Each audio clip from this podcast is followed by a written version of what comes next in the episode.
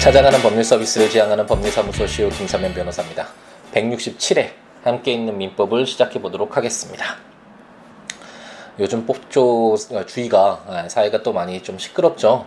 아, 뭐 아, 이제 뭐 사회가 언제 안정적이었나라는 그런 의문이 들 정도로 이제 뭐 항상 사실 뭐 노자 도덕경의 천지 불인이라는 이야기가 나오는 것처럼 어, 세상은 인자하지 않잖아요. 인간은 이런 어떤 자연적인 어려움뿐만 아니라 어떤 이 세상의 어떤 인생이 주는 어, 이런 어려움들을 이겨내는 과정이 바로 에, 어떤 인간의 우리의 삶이라고 할 수 있고 어, 이렇게 어, 이겨내면서 개척해가면서 좀 더 성장하고 좀 더 나은 에, 그런 삶을 채워가는 에, 그런 동기가 되기도 하고 에, 그런 것은 맞지만 그렇게 노자 도덕경에 나오는 에, 그런 얘기가 맞긴 하지만 아, 그래도 좀 많이 에, 좀 세상이 혼란스러운 것 같기도 하고 어, 그것이 특히 에, 우리의 리더죠. 예, 리더 한 명이 바뀜으로 인해서 정말 이렇게 사회가 어, 변화될 수 있다라는 에, 점을 보면서 에, 우리가 대통령제 에, 헌법을 갖고 있는 국가구나라는 것을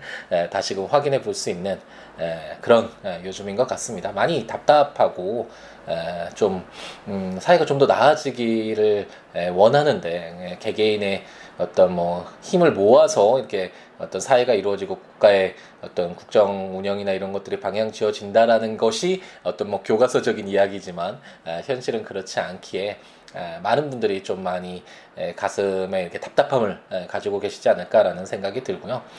그래서 제가 그저께 글을 썼는데 이런 답답함 속에서 사실 뭐 개그맨들이나 그리고 약간 의식이 있는 많은 공인분들이 그래도 우리들을 대변해서 이렇게 좋은 이야기들을 많이 해주고 어, 어떤 사회가 좀 더 더 나아질 수 있도록 노력하는 분들이 굉장히 많은데 그 중에 개그맨 김재동 씨가 어, 이게 발언 군대 영창 발언이죠. 그것과 관련된 제가 글을 쓰기도 했는데 그것이 사실인지 여부를 묻고 있는 국민의 어떤 그런 질문에 대해서 약간 그게 사실인지 아닌지 그 답, 답변하는 게 쉽지 않잖 쉽 어렵지 않잖아요. 맞으면 맞다. 자기가 이야기한 것이 맞다. 아니면 어, 그 개그를 위해서 소재를 에, 사용한 것에 대해서 정말 어, 사과드린다. 그 당시에 거짓말을 했다. 아, 물론 그렇게 어, 자신을 반성하고 어떤 잘못을 시인하는 것이 쉽지는 않지만 아, 그렇게 어떤 어, 정말 명쾌한 답변을 원하는 게 요즘에 어떤 여론적인 모습인데 김재동 개그맨이 음, 어, 어떤 기성 정치인들처럼 우리가 흔히 보아왔던 에, 그 어떤 사실을 알고 싶어하는 국민의 어떤 요구를 무시하고 뜬구름 잡는 그런 얘기들 있잖아요. 뭐 다른 이야기들 그러면 이런 얘기들을 하면서 점차 뭐 여론이 사그라들거나 아니면 뭐 이런 과정 통해서 뭐 다른 어떤 목적을 얻기 위해서 이런 어떤 발언들을 하거나 뭐 전혀 다른 상관없는 그런 이야기들을 하는 그런 경우들을 우리가 기성정치인 통해서 굉장히 많이 보아왔고 아, 김재동 개그맨도 그것을 비판하면서 개그적으로 희화하기도 하고 또 의식 있는 그런 발언을 통해서 많은 인기를 얻고 어, 저도 개인적으로 굉장히 에, 좋아하는 에, 그런 분인데 에, 그런 태도를 보이는 것 같아서 유사한 자기가 비판했던 에, 그런 어떤 기성 정치인들, 우리 권력자들, 리더들의 에, 모습을 따라가는 것이 아닌가라는 것이 아쉬워서, 아, 뭐 물론 김재동 개그맨을 에, 싫어해서 뭐 그것을 비판하기 위해서 글을 썼다기보다는 사회가 너무 혼란스러운데 그런 것들을 에, 좀 바르게 좀 더 나아질 수 있게끔 만들어 어, 주는 역할을 했던 그런 분이 그런 약간은 어떤 기성의 정치인들과 어, 유사한 그런 태도를 보이는 것이 실망스러워서 그런 글도 썼던 것 같고요. 어쨌든 뭐 저야 뭐 정치나 이런 부분에 있어서 크게 관심을 갖지 않는 사람이지만 우리 아이들이 이제 자라났을 때 좀 더 나은 사회 속에서 어, 좀 더 나은 사회 문화 속에서 어, 이렇게 자랐으면 좋겠다라는 생각이 많이 들고 아이를 키우는 분들은 많이 동감을 하시겠지만 그런 욕심은 정말 있는 것 같아요. 이제 부모가 되면 개인의 어떤 욕심보다는 우리 후손들, 우리 아이들이 좀 더 행복하게 자신의 모든 것들을 발현시키면서 어, 자신의 삶을 채워갈 수 있는 그런 공간이 되기를 희망하는 그런 마음이 있지 않나라는 생각이 들고 그래서 좀 비판적인 이런 이야기도 하는 것 같네요. 아, 그래도 함께 있는 민법으로 돌아와야겠죠. 어, 어쨌든 어, 세상이 어찌됐든 우리가 해야 될 것, 아, 그리고 할 수 있는 것, 그리고 하고 싶은 것 것들 충실히 해 가면서 어떤 좀 더 나아지기 위한 어떤 비판의 이 의견도 제시하고 적극적으로 어, 사회 관심도 갖고 이런 것도 해야 되겠죠. 그래서 우리는 지금 아, 민법을 공부하기 위해서 모여 있는 만큼 또 함께 있는 민법으로 돌아와서 열심히 한번 아, 민법이라는 것이 무엇일까? 아, 법률이라는 것이 이런 것이구나. 라는 법률과 친해질 수 있는 그런 기회를 가져보도록 하겠습니다. 우리가 지금 읽고 있는 것이 매매 계약이죠. 지금 담보 책임과 관련된 규정들이 시작되면서 아, 내가 지금 뭘 공부하고 있는 거지? 이렇게 좀 헤매는 분들도 계실 텐데 내용이 쉽지 않을 뿐더러 아, 굉장히 많은 양이 지금 축적되어 있다 보니까 방향을 잃기가 쉽죠.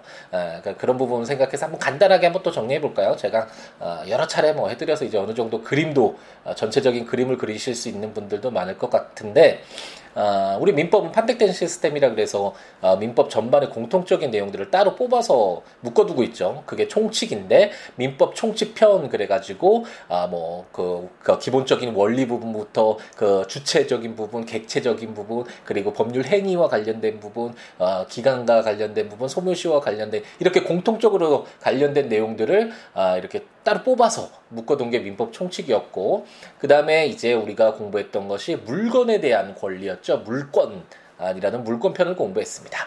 가장 쉽게 생각하는 건 어떤 어, 우리가 시계를 가지고 있다면 어, 이건 제 시계잖아요. 이런 소유권, 이런 물건에 대해서 내가 이 시계를 마음대로 사용하고 수익하고 처분할 수 있는 그런 권리가 있는데 이런 것들을 물건이라고 하고 그 중에 물건의 대표 주자는 소유권이었죠. 어, 이런 어떤 물건에 대한 에, 공부를 마쳤습니다. 그 물건 외에 이제 물건이 물건 어, 시계에 한번 생각하면 그런 유체물이 어, 일반적으로 되겠죠. 어떤 물건에 대한 권리인 물건과 달리 특정인에 대해서 어떤 사람에 대해서 특정 급부 어떤 걸 해달라고 요구할 수 있는 게 채권이라고 설명을 드렸죠. 그래서 100만 원을 갑돌이가 을돌이에게 빌려줬다면 갑돌이는 을돌이로부터 특정인이죠. 을돌이로부터 100만 원을 달라라는 이게 특정 급부라고 특정한 어떤 것들을 요구할 수 있는 그런 권리가 바로 채권이라고 할 수 있는데 우리가 지금 공부하고 있는 것은 이런 채권입니다. 채권이 워낙 내용이 방대하고 아, 내용이 어렵다 보니까 채권에서도 공통적으로 적용되는 내용들을 따로 뽑아서 채권 총칙 이라고 해서 제가 전자책으로 발간한 채권 총론이라는 것이 이런 채권 총칙 규정들을 설명한 그런 책이 되겠죠. 그렇게 채권 총칙 부분을 읽었고 그 안에서 뭐 채권의 목적이 어떻고 채권의 효력이 어떻고 채권이 양도되고 채무가 인수되고 뭐 그런 채권이 어떻게 소멸되는지 뭐 그런 부분 그리고 수인의 채권자 채무자 연대 채무 뭐 이런 내용 용어들 생각이 나시죠. 이런 공부들 했었잖아요. 이런 내용들이 다 채권이 발생된 이후에 채권이 갖고 있는 그런 공통적인 그런 내용들을 따로 뽑아서 어, 둔 것이죠. 그게 채권 총칙이었고 이제 채권 각칙에서는 어, 가장 중요한 내용으로서 이제 채권이 발생하게 된 그런 어, 내용들 어떻게 채권이 발생하는가와 관련된 내용이라고 생각하시면 되는데 가장 크게는 어, 당사자가 어떤 의사를 가지고 내가 김밥을 사 먹어야지라고 이런 의사를 가지고 하는 그런 행위 법률 행위를 통해서 발생하는 그런 계약 이 계약을 통해서 이런 채권이 발생하겠죠. 그거 외에 어떤 당사자가 의사를 갖지는 않았지만 그렇게 하겠다는 의사를 갖지는 않았지만 발생하는 어, 법정 채권 관계 부당이득, 사무관리, 불법행위라 그래서 제가 걸어가다가 넘어져서 누가 밀어서 넘어졌다. 그럼 그 사람에게 치료비 달라고 할 수 있는 채권이 발생하는데 이건 제가 넘어지고 싶어서 뭐 치료비가 발생시키기 위해서 하는 그런 의사를 가지고 행한 것은 아니잖아요. 이렇게 크게 보면 두 가지다. 라는 설명이 드렸, 설명을 드렸고, 그래서 우리가 지금 이제 계약과 관련된 내용들을 읽고 있는 겁니다. 점차 줄어들죠. 내용이 축소되고 있습니다. 우리가 가고 있는 길을 향해서 가고 있는데, 그래서 우리가 이제 어, 채권의 발생 원인이라고 할 수 있는 가장 큰, 가장 중요한 내용인 계약을 공부하고 있는데 그 계약의 유형들은 굉장히 많죠. 매매, 그 김밥을 사 먹는 매매 계약, 집을 뭐 빌리어서 사용하는 임대차 계약, 누구를 고용해서 하는 고용 계약, 위임 계약, 뭐 여러 가지 계약 유형들이 있잖아요. 그런 계약 유형들을 우리가 지금 공부하고 있습니다. 그 전에 계약과 관련돼서 계약도 워낙 내용이 복잡하니까 14가지가 14가지 민법에서 인정하는 그런 계약 유형들의 내용들을 공통적인 부분들을 따로 뽑아서 또 계약 총칙이라 그래서 계약법의 중요한 내용들을 한번 검토를 우리가 했었고 그리고 이제 개별적인 계약 유형들을 들어왔는데 첫 번째로는 우리가 증여 계약을 공부를 했었죠. 일반적으로 어, 떤 대가가 있어야 되죠. 공짜는 없잖아요, 세상에. 아, 그래서 일반적으로는 대가성이 있는 아, 이런 쌍무 계약이 이루어지게 되겠지만 증여 계약은 독특하게 무상으로 어떤 대가도 받지 않고 자기의 재산권을 어, 이전해주는 그런 특별한 어떤 특수한 어, 경우로서 증여 계약을 어, 공부를 우리가 했습니다. 그리고 이제 두 번째 타자로서 어, 매매, 어, 뭐 현대 사회에서 가장 우리 사회를 유지하고 있는 아, 지탱하고 있는 가장 중요한 어, 어떤 계약이라고 할 수 있겠죠. 그런 매매 계약과 관련된 내용들을 공부를 하고 있고 어, 이제 매매 가 어떤 것이다. 그리고 매매 뭐 예약이나 그리고 해약금과 관련된 중요한 내용이었죠. 이런 내용들을 공부했고 그 다음에 이제 이 매매 계약에서 어, 유사한 내용들이 다른 계약에서도 이제 준용되게 되는데 어떤 매매 계약을 통해서 어떤 물건을 넘겼어요. 시계를 넘겼는데 만약 그 시계가 파손된 상태였다. 그랬을 때 어떻게 책임을 물어야 되잖아요. 이거 억울하잖아요. 그 시계를 산 사람은 이와 같은 어떤 목적물에 하자가 있거나 아니면 시계를 샀는데 그 시계가 다른 사람 것이라거나 아니면 어떤 어 뭐 쌀을 샀는데 쌀의 수량이 부족하거나 어쨌든 뭔가 하자가 있을 수 있잖아요. 이런 하자 부분과 관련돼서 담보 책임을 물을 수 있는 예, 그런 내용들을 우리가 공부를 하고 있습니다. 잘 따라오셨나요? 이게 전체적인 그림이죠. 이제 제가 나중에 한 1, 2년 지나면 마무리가 될 것 같은데 함께 있는 민법 이제 한 2년이 지나도록 아, 이렇게 진행을 하고 천천히 걸어가고 있죠. 그래서 아직 뭐또 10년이 걸리지는 않겠죠. 설마 한 5년 안에 끝나지 않을까라는 생각을 해보는데 어쨌든 마지막에 제가 아, 이제 상속편 마무리 지면서 1118조가 마지막이잖아요. 아, 그때 조문을 하면서 만약 전체적인 그림을 그리게 된다면 감회가 새로울 것 같기도 한데 그때 아, 제가 말씀드리는 저도 뭘 보고서 이렇게 예, 말씀드리는 것이 아니라 제 머릿속에 생각나는 대로 그림을 그냥 어, 따라서 이렇게 에, 읊조리고 있는 건데 에, 이런 어떤 그림을 같이 그리면서 따라보실 수 있다면 아, 정말 아, 민법에 대해서 물론 아, 법률 전문가는 되진 않을지언정 아, 이제 뭐 법, 법을 모른다. 아, 법률은 나와 상관없는 것이다. 아, 라는 정도로 아, 그렇게 멀리 떨어져 있지는 않은 에, 그런 수준이 되어 있지 않을까라는 생각이 들고 뭐 확신이 들죠. 그렇게 오랫동안 에, 법을 저와 함께 읽어오시면서 설명도 듣고 한번 이해해보고 그림도 그려보고 어, 이런 에, 과정을 거쳤다면 당연히 에, 법에 대해서 어느 정도 어, 많은 것들을 어, 얻으실 수 있지 않을까라는 생각을 해봅니다. 그래서 지금 이제 담보 책임과 관련된 내용을 공부를 하고 있는데 첫 번째는 말씀드렸듯이 어떤 물건을 팔았는데 그 물건이 자기 소유가 아닐 때 어, 책임을 물어야 되겠죠. 그리고 어, 어떤 권리의 일부가 뭐 어, 전체 이 소유권이 토지의 소유권이 자기 것인 줄 알았는데 그 일부 뭐 2분의 1 지분이 에, 다른 소유자였다. 와 같이 권리 일부가 타인에게 속한 경우 그와 비슷하게 뭐 쌀을 샀는데 쌀의 일부가 없다. 수량이 부족한 어떤 이런 경우 의 담보 책임을 물어야 되는 것은 어느 정도 이해가 쉽게 될 수 있을 것 같고요. 그럼 오늘은 좀 빨리 읽어볼게요.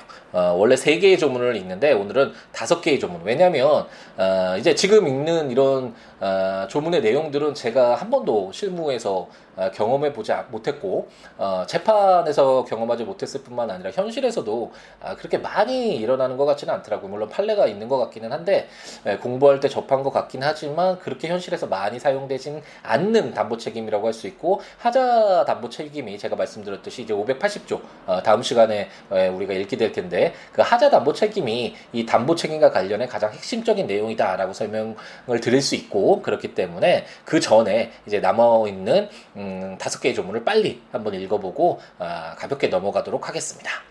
제가 575조를 보면 제한 물건 있는 경우와 매도인의 담보 책임이라는 제목으로 제 1항 매매 목적물이 지상권, 지역권, 전세권, 질권 또는 유치권의 목적이 된 경우에 매수인이 이를 알지 못한 때에는 이로 인하여 계약의 목적을 달성할 수 없는 경우에 하나여 매수인은 계약을 해제할 수 있다. 기타의 경우에는 손해배상만을 청구할 수 있다. 제2항 전항의 규정은 매매의 목적이 된 부동산을 위하여 존재할 지역권이 없거나 그 부동산에 등기된 임대차 계약이 있는 경우에 준용한다. 제2, 3항 전 2항의 권리는 매수인이 그 사실을 안 날로부터 1년 내에 행사하여야 한다. 라고 규정하고 있습니다. 이제 어느 정도 이해가 되지 않나요? 만약 함께 있는 민법을 접하지 않고 바로 지금 575조를 읽는다면 이게 도무지 우리나라 말인지 어, 의심이 들겠죠. 용어 자체도 굉장히 어렵고 법률 용어도 많이 등장하기 때문에 하지만 이제 어, 제가 설명드렸듯이 이 담보 책임이라는 건 뭔가 매매 목적이 된 그 대상에 하자가 있는 거잖아요. 뭔가 부족한 거잖아요. 어, 그렇기 때문에 그 판 매도인에게 책임을 묻는 것이다. 이 전제에서 한번 바라봤을 때 지상권, 지역권, 전세권, 질권, 유치권 이거 다 공부를 했죠. 그리고 지역권까지 공부했고 이게 뭐라고 했죠? 제가 물건 편을 공부할 때 에, 물건에 대한 권리로서의 왕은 소유권인데 소유권은 거의 뭐 완전한 권리 예, 물론 뭐 상린 관계나 여러 가지 소유권이 제한되는 경우가 있긴 하지만 어쨌든 뭐 일반적으로 봤을 때는 왕인데 모든 걸 사용할 수 있는 권리인데 이 소유권에 비해서 제한되는 물건들이 있고 이 제한 물건들이 바로 어 지상권, 지역권, 전세권, 질권, 유치권 이런 내용들이었잖아요. 그것처럼 뭐 예를 들어서 어떤 어 건물을 팔았는데 그 건물에 아니 어떤 토지를 팔았는데 그 토지를 목적으로 건물이 세워져서 그 지상권이 설정돼서 그 토지를 어 다른 사람이 사용하고 있다. 뭐 이런 식으로 되면 어 그 물건이 타인의 소유거나 아니면 뭔가 수량이 부족하거나 그 일부가 어, 다, 다른 사람의 어떤 권리이기 때문에 자기가 그 권리를 온전, 온전히 행사할 수 없는 그런 경우가 너무나 유사하죠. 그렇기 때문에 이런 경우 제한 물건이 설정되어 있거나 뭐 어떤 어, 뭐 어떤 지상권, 지역권 이런 용익 물건이 설정되어 있는 경우에서 어떻게 자기가 그 부동산을 제대로 사용할 수 없게 됐다. 그랬을 때 아, 지금 우리가 읽었던 것처럼 담보 책임을 매도인에게 물을 수 있다. 라는 정도로 이해하고 넘어가면 되겠습니다. 제576조는 저당권 전세권의 행사와 매도인의 담보 책임이라는 제목으로 제1항 매매 목적이 된 부동산에 설정된 저당권 또는 전세권의 행사로 인하여 매수인이 그 소유권을 취득할 수 없거나 취득한 소유권을 잃은 때에는 매수인은 계약을 해지할 수 있다. 제2항 전항의 경우에 매수인의 출제로 그 소유권을 보전한 때에는 매도인에 대하여 그 상환을 청구할 수 있다. 제3항 전 2항의 경우에 매수인이 손해를 받은 때에는 그 배상을 청구할 수 있다라고 규정하고 있습니다. 이것도 어느 정도 이해할 수 있지 않나요, 이제? 우리 정도의 수준이라면 제가 너무 어, 과한 요구를 하고 있는 것이 아닌가라는 생각이 들긴 하지만 좀 욕심이 좀 심해졌나요? 너무 자신감에 차 있는 것이 아닌가라는 그런 생각도 드는데 575조가 아, 제한 물건이 있어서 그 목적물의 용익 물건, 물건을 사용하는 권리였잖아요. 뭐 토지를 부동산을 어, 사용하거나 어떤 뭐 건물을 어, 전세권을 설정해서 이렇게 사용하거나 이런 어, 용익 물건의 경우에 그 물건을 제가 샀지만 제대로 사용할 수 없어서 어, 담보 책임을 묻는 경우가 575조라면 576조의 경우에는 우리가 이제 저당권 공부했죠 전세권 전세권은 용익 물건이지만 어, 그 자기의 전세권을 어떻게 실현할 수 없을 때에는 경매 청구할 수 있다라는 그런 내용 공부했었잖아요. 그래서 어떤 저당 저당권만 생각을 해 보면 저당권이 설정되어 있다라고 하더라도 그 부동산 사용하는 거는 전혀 문제 없죠 매수인이. 하지만 만약 저당권이 실현돼서 경매에 들어가게 되면 다른 사람이 그 소유권이 변동되고 그 건물을 그 부동산을 매수했던 어 저는 이제 손해를 보게 되잖아요. 이처럼 이것도 내용 비슷하죠. 뭐 타인의 권리이거나 수량이 부족하거나 권리의 일부가 다른 사람의 것이거나 아니면 용의 물건이 설정되어 있어서 그 부동산을 제대로 사용할 수 없는 경우거나 아니면 제한 물건이 설정되어 있는데 뭐 사용에 특별히 문제 없는 줄 알았더니 제한 물건이 행사돼 가지고 그 소유권을 취득할 수 없거나 어, 취득한 소유권을 잃을 때 아, 당연히 아, 담보 책임을 물을 수 있게 해야 되겠다라는 생각이 드시죠. 아, 그런 어떤 기본적인 토대에서 다시 한번 읽어보시면 그렇게 크게 어렵지 않게 넘어갈 수 있지 않을까라는 생각이 드네요. 제 577조는 저당권의 목적이 된 지상권 전세권의 매매와 매도인의 담보 책임이라는 제목으로 전조의 규정은 저당권의 목적이 된 지상권 또는 전세권이 매매 목적이 된 경우에 준용한다라고 규정하고 있습니다. 제가 왜 어렵냐고 한다면 어, 말씀드리냐면 이런 내용이 그 객관식 문제에서는 뭐 이게 그 알 수 있는 경우 해약 아, 악의인 경우 선인 경우 뭐 해제권이 가능한지 뭐 이런 좀 지엽적인 문제가 많이 나오더라고요. 근데 제가 사실 현실에서 어, 이렇게 지상권과 전세권이 저당권의 목적이 된다라는 걸 우리가 공부를 하긴 했는데 그 이렇게 어떤 저당권의 목적이 된 지상권, 전세권이 매매 목적이 된 경우를 전 한 번도 본 적이 없어서 어, 실무적인 에, 그런 어떤 경험에서나 제 개인적으로도 뭐 이런 적은 에, 거의 없어서 에, 우리가 현실에서 많이 접하지 않는 것들은 사실 그 중요성을 좀 낮춰도 되잖아요. 물론 시험이라는 건 어떤 어, 그 구분하기 위해서 어, 어쨌든 응시자들이 많으니까 그 중에 합격생 불합격생을 정하기 위해서 그렇게 차별을 두기 위해서 하기 때문에 뭐 이런 것도 공부했냐라는 식으로 물어볼 수는 있지만 어, 어쨌든 저는 뭐 그렇게 개인적으로 좋아하지 않고 함께 있는 민법에서도 어, 그렇게 크게 아, 이런 그런 목적으로서 우리가 공부하는 것은 아니죠. 그래서 가볍게 에, 저당 지상권이나 전세권도 지상권은 원래 그 토지를 사용할 수 있는 권리잖아요. 근데 사용할 수 있 는 권리에도 저당권을 설정할 수 있다라는 것을 에, 우리가 공부를 했었고 이건 물건에서도 공부를 했었는데 어쨌든 이게 매매 목적을 우리가 매매 처음 들어가면서 보았듯이 단순히 뭐 시계와 같은 이런 유체물 이런 물건뿐만 아니라 재산권도 포함이 되잖아요. 그렇기 때문에 저작권의 목적이 된 지상권 또는 전세권이 매매 목적이 됐을 경우 만약 그런 경우가 있다라면 저당권이 행사가 됐을 때 그 지상권 전세권의 어떤 목적을 자기가 취할 수가 없잖아요. 매수인이 그랬을 경우에도 아, 이렇게 담보 책임을 부담한다라는 정도로 가볍게 이해하고 또 넘어가겠습니다. 제578조는 경매와 매도인의 담보 책임이라는 제목으로 제1항 경매의 경우에는 경락인은 전 8조의 규정에 의하여 채무자에게 계약의 해제 또는 대금 감액의 청구를 할 수 있다. 저 어, 2항 전항의 경우에 채무자가 자력이 없는 때에는 경락인은 대금의 배당을 받은 채권자에 대하여 그 대금 전부나 일부의 반환을 청구할 수 있다. 제3항 전 2항의 경우에 채무자가 물건 또는 권리의 흠결을 알고 고지하지 아니하거나 채권자가 이를 알고 경매를 청구한 때에는 경락인은 그 흠결을 한 채무자나 채권자에 대하여 손해배상을 청구할 수 있다라고 규정하고 있습니다. 578조는 사실 어, 실무적으로도 꽤 많이 예, 언급이 되고 저도 아, 몇번 실무를 하면서 언급이 되었던 조문인데 예, 지금 뭐 경매와 관련된 내용이 들어가면 굉장히 좀 실무적인 내용이 예, 들어가고 좀 어려운 부분이 상당히 많이 있습니다.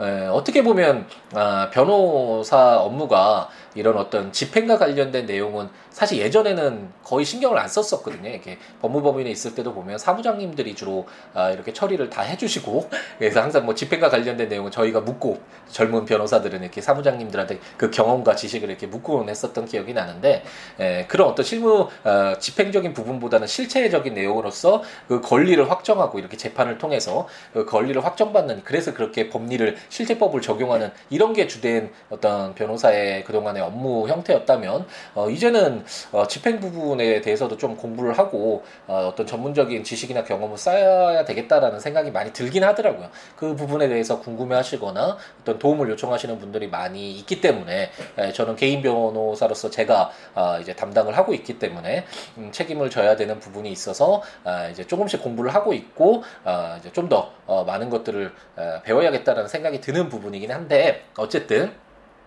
이런 경매 부분과 관련돼서도 경매라는 것이 어떤 판결을 받아서 상대방의 재산에 대해서 강제 집행을 신청을 해서 어떤 부동산이 있다면 경매를 신청해서 그 부동산을 팔아서 그 판 매각 대금으로 어, 나눠주는 거잖아요. 그 채권을 회복시켜 주는 거잖아요. 그게 어떤 집행 그리고 경매 가장 단순화시키면 그런 내용이라고 할 수 있는데 만약 그 그 경매가 이루어져서 그 경매를 통해서 어떤 부동산을 매입했어요. 매입했어요. 갑돌이가 을돌이의 부동산에 대해서. 그런데 그, 그 매각 된 그 경매 대상이 된그그 부동산의 건물에 만약 지금까지 우리가 읽었었던 것처럼 뭐 타인의 그게 소유이거나 아니면 뭐 수량이 부족하거나 그 중 일부가 어 다른 사람에 걸리거나 아니면 뭐 저당권이나 어떤 이런 제한 물건이 설정되어 있거나 뭐 지상권 설정 어쩐 이런 어떤 하자가 있다면 자, 어, 어떤 문제가 있다면 어, 그 경락받은 사람은 피해를 볼 수가 있잖아요. 그래서 그 경락이긴에게도 어, 담보 책임을 물을 수 있다. 그리고 만약 채무자가 자력이 없는 경우가 일반적이겠죠. 자력이 없으니까 어, 자기의 부동산이 경매 대상이 되겠죠. 그랬을 때 경우에는 채권자의 경우에는 원래 원칙적으로 따지면 그 하자가 있는 뭔가 문제가 있는 부동산에 대해서 채권을 갖고 있는 에, 사람이었잖아요. 그런데 그 사람이 배당 받았다면 그 그 받은 배당받은 채권자에게도 아, 그 경락인이 어느 정도 그 대금의 전부나 일부의 반환을 청구할 수 있다라는 그런 아, 내용이다라고 생각하시고 넘어가면 되겠고요. 깊게 들어가면 아, 이 경매와 관련된 담보 책임을 하자 담보 책임으로 볼 것인지 아니면 이런 권리에 대한 아, 담보 책임으로 볼 것인지 뭐부터 시작해가지고 여러 가지 논점이 있고 굉장히 어려운 부분이 있습니다. 아, 솔직히 이야기하면 저도 어, 잘 모르는 부분들이 상당히 있고 아, 그래서 간단하게 지금까지 우리가 읽었던 담보 책임의 기본적인 성격을 고려했을 때 만약 경매 대상이 된 그런 목적물에 어떤 하자가 있다면 어떤 담보 책임을 물어야 될 뭔가 부족한 점이 있다면 이에 대해서 경락이는 아, 그 매도인과 채권자에게 책임을 물을 수 있다라는 정도로 이해하고 넘어가도록 하겠습니다. 제가 579조 아, 오랜만에 아, 다섯 세개 조문을 넘어서 다섯 개 조문을 읽으려니까 힘드네요. 아, 목이 좀 쉬는 것 같고 하지만 빨리 끝내야 되겠죠. 아, 제가 멈추고 이렇게 편집하고 이런 과정을 에, 에, 갖지 않기 때문에 최대한 한 번에 에, 저는 뭐 녹음을 끝내고 아, 이렇게 올리기 때문에 물론 편집하고 이렇게 아, 좀 요령 있게 중간 중간 뭐 좀 재밌는 효과음도 내고 아, 편집도 잘해서 내용도 잘못됐다면 다시 녹음해서 이렇게 편집하면 좀 더 더 나올 수 있다라는 건 어, 제가 뭐 수차례 말씀드렸듯이 그, 그것이 좋다라는 건 여러분들에게 도움이 된다는 건 뭐 당연히 알지만 아, 제가 그렇게 막 신경 쓰다 보면 편집하는 과정, 재녹음하는 과정, 뭐 효과음 넣는 과정 뭐 이런 것들이 계속 쌓이다 보면 어, 이것이 주된 것이 되고 그럼 제가 하고 있는 일에 치이다 보면 결국 이게 미뤄지고 미뤄지고 할 수밖에 없잖아요. 그러면 아, 제가 1118조의 이 민법을 모두 읽겠다는 그 약속을 지키지 못할 것 같아서 좀 양해를 부탁드리고 어쨌든 한 번에 예, 녹음 최대한 제가 알고 있는 건 모두 쏟아서 어, 최대한 좋은 예, 그런 정보, 법률 어, 지식과 정보 아, 이런 것들을 전달해 위해 드리기 위해서 아, 노력하겠다라는 약속은 드렸었잖아요. 그래서 그 좀 부탁을 양해를 부탁드리고요. 579조 목이 또 쉬기 전에 빨리 읽겠습니다. 채권 매매와 매도인의 담보 책임이라는 제목으로 제1항 채권의 매도인이 채무자의 자력을 담보한 때에는 매매계약 당시의 자력을 담보한 것으로 추정한다. 제2항 변제기에 도달하지 아니한 채권의 매도인이 채무자의 자력을 담보한 때에는 변제기의 자력을 담보한 것으로 추정한다. 라고 규정하고 있습니다. 사실 채권의 매매라는 것을 접하셨나요? 이걸 들으시는 분 중에 어, 저보다 더 실무적인 어떤 구체적인 내용을 에, 경험하시는 분들도 많이 계실 것이기 때문에 그럴 수도 분명히 있을 것 같은데 우리가 일반적으로 채권이 이전되는 경우는 채권의 양도나 채무의 인수 많이 에, 사용을 하잖아요. 뭐 나중에 경계 뭐 이런 것도 있지만 어, 채권 양도 채무 인수를 생각하기를 쉽고 물론 어, 우리가 매매 처음 시작하면서 배웠듯이 어떤 물건과 같은 어떤 유체물만 매매 대상이 되는 것은 아니고 재산권이니까 채권도 매매의 목적목이 되는 것은 분명히 맞는데 어, 뭐, 현실에서 이 채권이 매매의 대상이 될까라는, 아, 라는 생각은 들고 아직까지 제가, 어, 실무상 이렇게 경험을 해본 적은, 뭐, 현실에서도 경험을 해본 적은 없어서, 아, 뭐, 이럴 수도 있겠다라는 정도로 넘어가시면 되지 않을까라는 생각이 들고요. 어, 뭐, 채권이 다른 사람의 권리인 경우는 있겠죠. 그랬을 때는 우리가 570조인가요? 매매, 에, 지금 담보 책임과 관련된, 예, 어, 타인의 권리 매매 569조부터 570조까지 타인의 권리일 경우에 담보 책임 묻는 그 규정이 당연히 적용이 되겠죠. 그런데 음 어쨌든 타인의 권리 뭐 그 부분을 떠나서 어 매도인에 대해서는 어 이제 매수인은 만약 채권을 매수했다면 어 그 사람으로서는 이 채권이 제대로 변제가 될지 채무자가 자력이 있을지가 좀 어, 우려가 되겠죠, 당연히. 채권의 양도에서도, 어, 그, 제3자의 동의를 얻으라고 했던 이유 자체가 어, 채무자가 자력이 없을 수도 있는데 어, 그 채권 나 채무 저쪽 양도했어. 뭐 이런 식으로 아, 채무 인수 부분에서 그렇게 인수됐어라고 한다면 제3자로서는 갑자기 그래도 갑돌이는 어느 정도 어 자력이 있어서 변제받을 수 있을 거라고 생각했는데 자기들 스스로 그 채무를 이, 전시켜 가지고 어 아무런 자력이 없는 울돌이에게 이전시켰다. 그러면 제3자인 병돌이로서는 어 피해를 입게 되는 거잖아요 그래서 동의를 얻게 하는 건데 어쨌든 이렇게 채권이 예, 매매가 됐을 때 매수인으로서는 채권이란 건 결국 그 채권에 해당하는 금원 돈을 어, 회수할 수 있을지 반환받을 수 있을지가 가장 핵심이잖아요.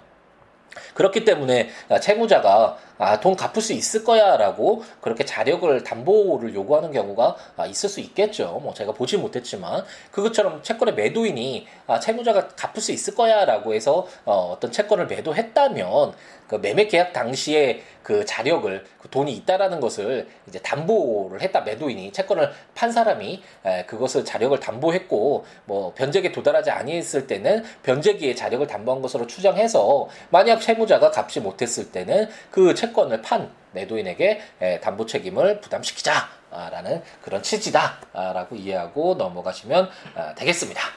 다음 시간에 이제 정말 중요한 아, 하자 담보 책임 물건에 대해서 목적물에 하자가 있을 때 일반적으로 많이 에, 사용되고 저도 어, 하자 담보 책임 에, 소송을 몇 건을 했는데 에, 그 모두 승소의 어, 무패의 전적이라고 어, 찬란한 전적이라고 어, 자랑을 해야 되나요? 어쨌든 제가 좀 에, 기분이 좋은 어, 좋은 에, 경험들이 많이 있는 어, 재판 실적이 있는 에, 그런 하자 담보 책임과 관련된 규정들을 가지고 어, 찾아뵙도록 하겠고요. 오늘 에, 조문 좀 빨리 읽었죠. 제가 다섯 개 조문이니까 마음도 좀 급하고 그래서 한번 조문들 보시면서 한번 되새기는 에, 그런 과정이 있으면 좋을 것 같은데 국가법령정보센터 그 인터넷에 가셔서 치셔서 해당 조문들 읽으시면서 아, 들으셔도 좋고 어, 제가 전자책으로 발간한 함께 있는 민법 시리즈 아, 그 구입하셔서 어, 해당 조문과 설명들 에, 보시면서 들으셔도 좋고 siwo.net 제 블로그에 에, 찾아오셔서 조문과 설명들 보시면서 들으셔도 좋을 것 같고 법률 외에 어떤 이야기도 좋으니까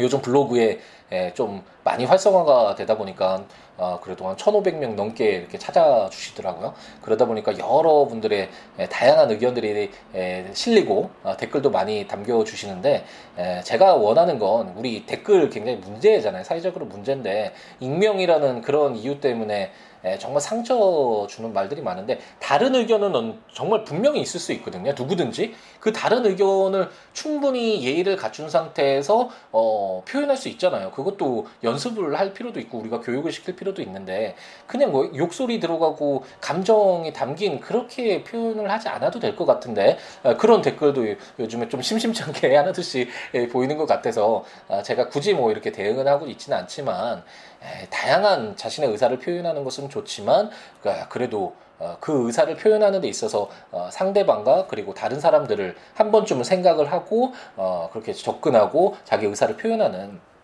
그런 태도를 갖는 것이 좋지 않을까라는 그런 생각이 갑자기 들어서 또 잠시 말씀드렸고요. 어떤 의견이라도 좋으니까 뭐 욕설이나 그런 좀 어떤 너무 그런 거 외에 어떤 의견, 다양한 의견들, 반대 의견은 저는 굉장히 좋아하거든요. 다양한 의견들을 들어야지 좀 더 다른 시각을 볼 수 있고 좀 더 제가 더 나아질 수 있는 계기가 될 수 있고 동기가 될 수도 있으니까 어쨌든 어떤 이야기라도 좋으니까 법률 외에도 살아가는 이야기 함께 나누면서 더불어하는 즐거움 누렸으면 좋겠습니다. 다음 시간에 아, 또 잊어버렸군요. 예, siwo.net, siwobooks.com 또는 026959-9970 또는 siwo 골뱅이 gmail.com 예, 트위터나 스위스 예, 트위터나 페이스북에 siwo siwoolaw로 오셔서 어떠한 이야기라도 예, 남겨주시면 예, 고맙겠습니다. 다음 시간에 하자 담보 책임 아, 이 조문들 중요한 조문들 가지고 찾아뵙도록 하겠습니다. 다음 시간에 뵙겠습니다. 오늘 하루도 행복 가득하게 채우시기 바랍니다. 감사합니다.